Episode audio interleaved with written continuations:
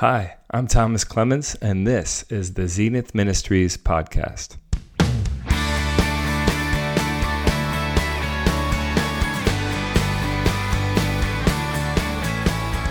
Welcome to our message of hope, security, and an exploration of true happiness. I'm glad you're here with us as we continue to share our stories of the many peaks and valleys of life and the beauty, truth, and goodness we were able to find in it. Please visit our website at zenithministries.com to connect with us to discover more.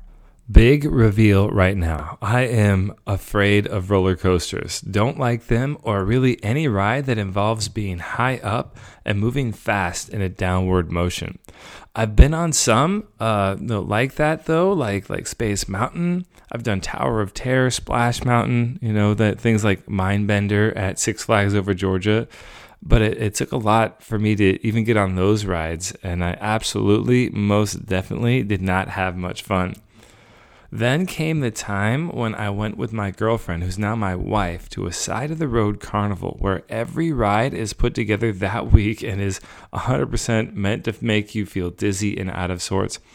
I promise you that I, I was even afraid and, and nervous about all of those rides as well. But I went on every single one. Even the one where it was a pirate ship that swings upside down over and over again, absolutely horrible for me, okay? Awful. I went on that. I overcame my fear. I, I titled this podcast episode Forgetting Fear, Choosing Courage. I thought about calling it facing fear, choosing courage, you know, coming from that grand advice we're often given by, you know, wise people so that we are able to overcome our phobias or irrational fears uh, and live in freedom. We are told to face our fears. However, while yes, we should face these fears, I think that it, it is possible to live in such a way that when we encounter fear, we can forget it. We can watch it melt away before us. Some fear is good, it protects us from hurting ourselves, but not all fear. Not the fear that holds us captive and causes isolation and misery. Let's forget that fear. Going back to my escapade at the roadside carnival, I was so happy that night. Even when we were sitting on the bench next to one of the rides that we just rode, we were not moving, yet the world still seemed to be spinning like crazy. The after effects uh, of most of the rides we went on, even then, I was happy. The one with whom I was experiencing this, my lovely girlfriend, made it worth it. And there it is. Okay, so yeah, I'm, I'm a baby. Riding those rides was not exactly easy for me. There was an interior struggle for sure, but I found a reason to forget my fear, to make her happy, and to showcase my, my air quotes bravery to her. I found something that was worth more to me than myself because that was what that fear was stemming from self preservation. And really, all fear stems from the desire to preserve oneself, or, or in some cases, preserving others uh, from death, pain, embarrassment, really any negative thing that can happen. Fear is the effect of not wanting that thing. So I overcame my fear. I got over it because I found something that meant more to me than preserving myself a few years after we got married, we had, I think, two kids at the time. Maybe our third had been born, but I remember lying in bed and I heard a noise. I remember being scared. I, I, was scared about what would happen if someone broke into our house. It was disconcerting. But then I realized something else. I realized what was at stake if someone broke into my house. I thought of who might be affected by this, my family, and I felt a surge of courage shoot through me.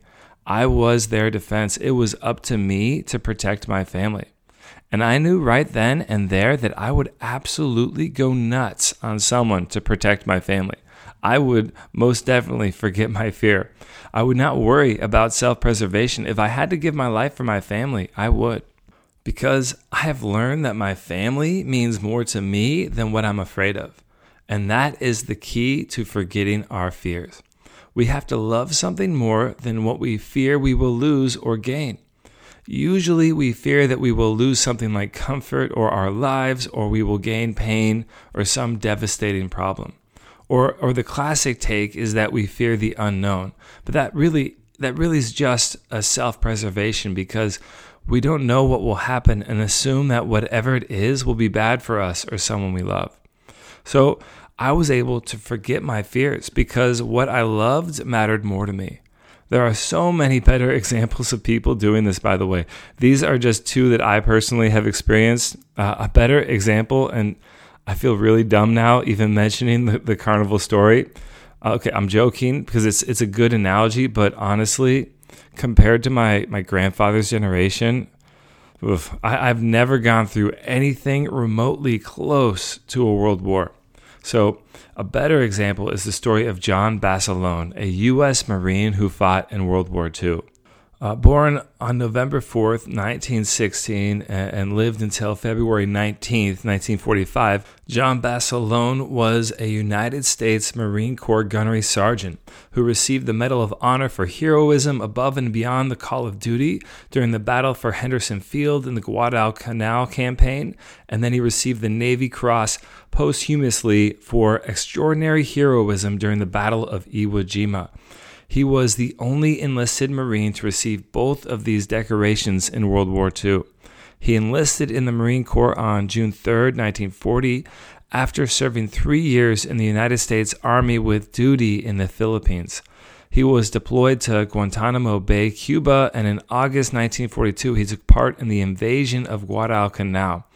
In October, he and two Marines Two other Marines used machine guns to hold off an attack by a far numerically superior Japanese force.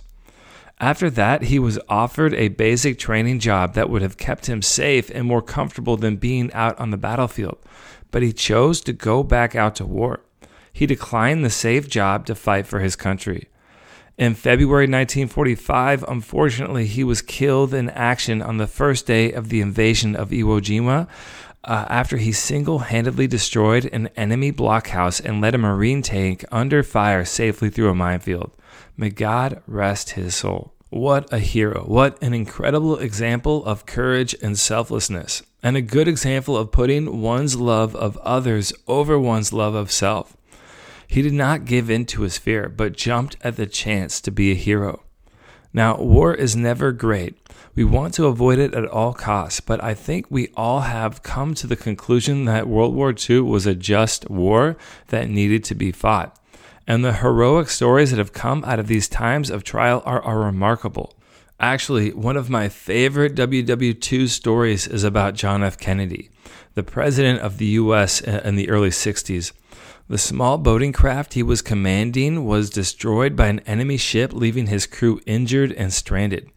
Even though he suffered from a back injury, JFK towed another soldier as he swam several miles. Oh, and he towed the guy by putting his life jacket strap in his teeth.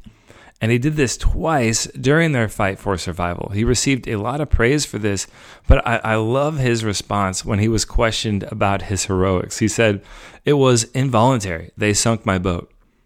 It was a rough night for sure. No moon, no stars, pitch black but those men were out there to fight for their country, and when Kennedy had every right to be afraid, he forgot about his fear and sought to save his men, even at his own discomfort. Amazing. Right now, we would say that the scariest thing that we are facing is the unpredictability of our future. The onslaught of a novel virus and the, its economical ramifications seem to be pressing many people to the brink. So many are isolated and scared right now. What are we supposed to do? How can we forget fear and choose courage? Do this, I want to recommend that we all do a little introspection. We need to discover what are we afraid of? Death, discomfort, pain, and suffering. While death needs to be avoided at all costs and we are all called to value every human life, every human life is unrepeatable, irreplaceable, and of infinite worth. We remember this. However, Suffering cannot always be and sometimes should not be avoided. How many lives were saved because Basilone, Kennedy, and many other honorable soldiers chose discomfort and suffering so that they might show great love to those they fought for, their fellow soldiers and the American people at large? How many frontline workers, doctors, and nurses are doing similar things right now, doing what they can, overlooking the suffering and discomfort that may come in order to help others? And I think that is the trick. We can forget fear when we remember the love we have for others. We love them more than we love ourselves. We seek for their good over our own good, even if we suffer because of it. Now, with the, the current pandemic, it's so confusing because there's a lot of information out there, uh, a lot of pseudoscience, and a lot of lies and manipulation. And I personally, I get uncomfortable when too many people tell me to do something. You know, maybe that's something I have to work on for myself. It's, it's just, I'm putting that out there to just be candid with you. Uh, but here, here's my viewpoint on living in fear fear is not a solution to this pandemic. Our choices right now need to be motivated by love. We forget fear and choose courage only through love. Love is to seek the good of another, even at the discomfort of oneself. There are so many different scenarios at play here in 2020, so many specifics that can alter what one chooses and does. But the overall guiding factor for every decision must be love. Uh, if you are doing something because you are truly loving another human being and it's not doing evil, like Romeo and Juliet killing themselves because of love, is not really love. If you if you catch my drift, but if your decisions are based on true love, seeking what is best for everyone, then I cannot disagree with that action. We want true love to motivate us. We can discuss and seek guidance and, and, do what we can to discover what is the best action to take. But first, we want love at the center. That will help us overcome our fear and be courageous. Now, switching gears just slightly, what about in parenting? Wouldn't it be appropriate that fearing for your children's safety is a great way to ensure their survival and betterment? So, with kids, we need to look at all the factors. I mean, what is better for them? To never get hurt as a child and suffer no losses or have no discomfort, but then be ill prepared for adulthood without proper coping mechanisms for adult sized problems? Or should we be okay with letting them make mistakes, get hurt at times, go through difficulties so that they learn and grow into a, a, healthy adult who can process the hardships of life adequately and in a healthier way? I mean, obviously, boundaries must be in, in place to protect kids, but I don't want to protect my kids to the point where they can't handle the difficulties of life in the future. I'm actually more afraid of that. I am afraid of ruining my kids' lives because I become too controlling and never let them experience freedom to learn and grow on their own to become a well formed human being. I think of a story I, I, once heard about a man who was watching his children play in a beautiful park with benches and places to run and play. He, he let them run and play wherever they liked, but as soon as they got to the line of trees where the woods were, he would call to them, letting them know that they had to come back closer to him. They had reached the limit of their area of play. Our kids should know certain boundaries. We need to keep them safe, and there is a lot of danger out there but they need to grow in freedom as well. And this is what I've come to understand. As my kids get older, I need to give them more and more freedom so that they can practice being responsible on their own. Then, when they are older, they will be used to making good decisions, and hopefully, I, I have helped them to have a logical understanding of right and wrong, and what is sensible and what is stupid, and then they can make solid choices as adults. So I don't let fear get in the way of my children growing in freedom and responsibility. I allow my love for them, wanting what is actually best for them, to drive my decision making. I can still love them and be afraid of them getting hurt, but if I let that fear deter them from growing and maturing in a healthy way, I'm not seeking what is best for them. I'm letting my fear control me and them. However, if I recognize the tremendous good that comes about in granting them freedom to fail, to get hurt, not too badly, of course, and freedom to learn from these things, then they will grow stronger, more emotionally stable, and happier. So, freedom trumps fear. Now, I unfortunately fail sometimes as a parent, but I do try to form and shape my kids well enough that I can trust their decision making for what is appropriate to their age level. I am in charge and look out for them 100%, but I overcome my fear because of my love for them. Forgetting my fear that they could get minor cuts and bruises when playing outside allows me to love them better. Forgetting my fear that they could get teased at school by other kids gives them a chance to learn more and allows me to love them better. There is so much that I can be afraid of as a parent, and some of it is good, but a lot of the time I need to forget my fear. Choose courage so that my kids can breathe more, have freedom, and grow into the well balanced adults that I'm meant to help them become. So, freedom is immensely important. Fear can be intensely detrimental.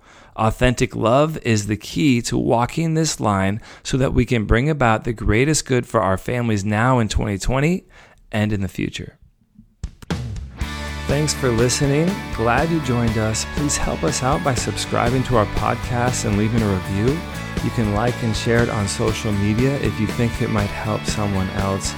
Uh, please subscribe to our email list as well. Just at the bottom of zenithministries.com, there's a place for that. We are now accepting signups for a one on one mentoring program, and that's found on our website too. Uh, please come partner with us as we lead others to the heights of humanity.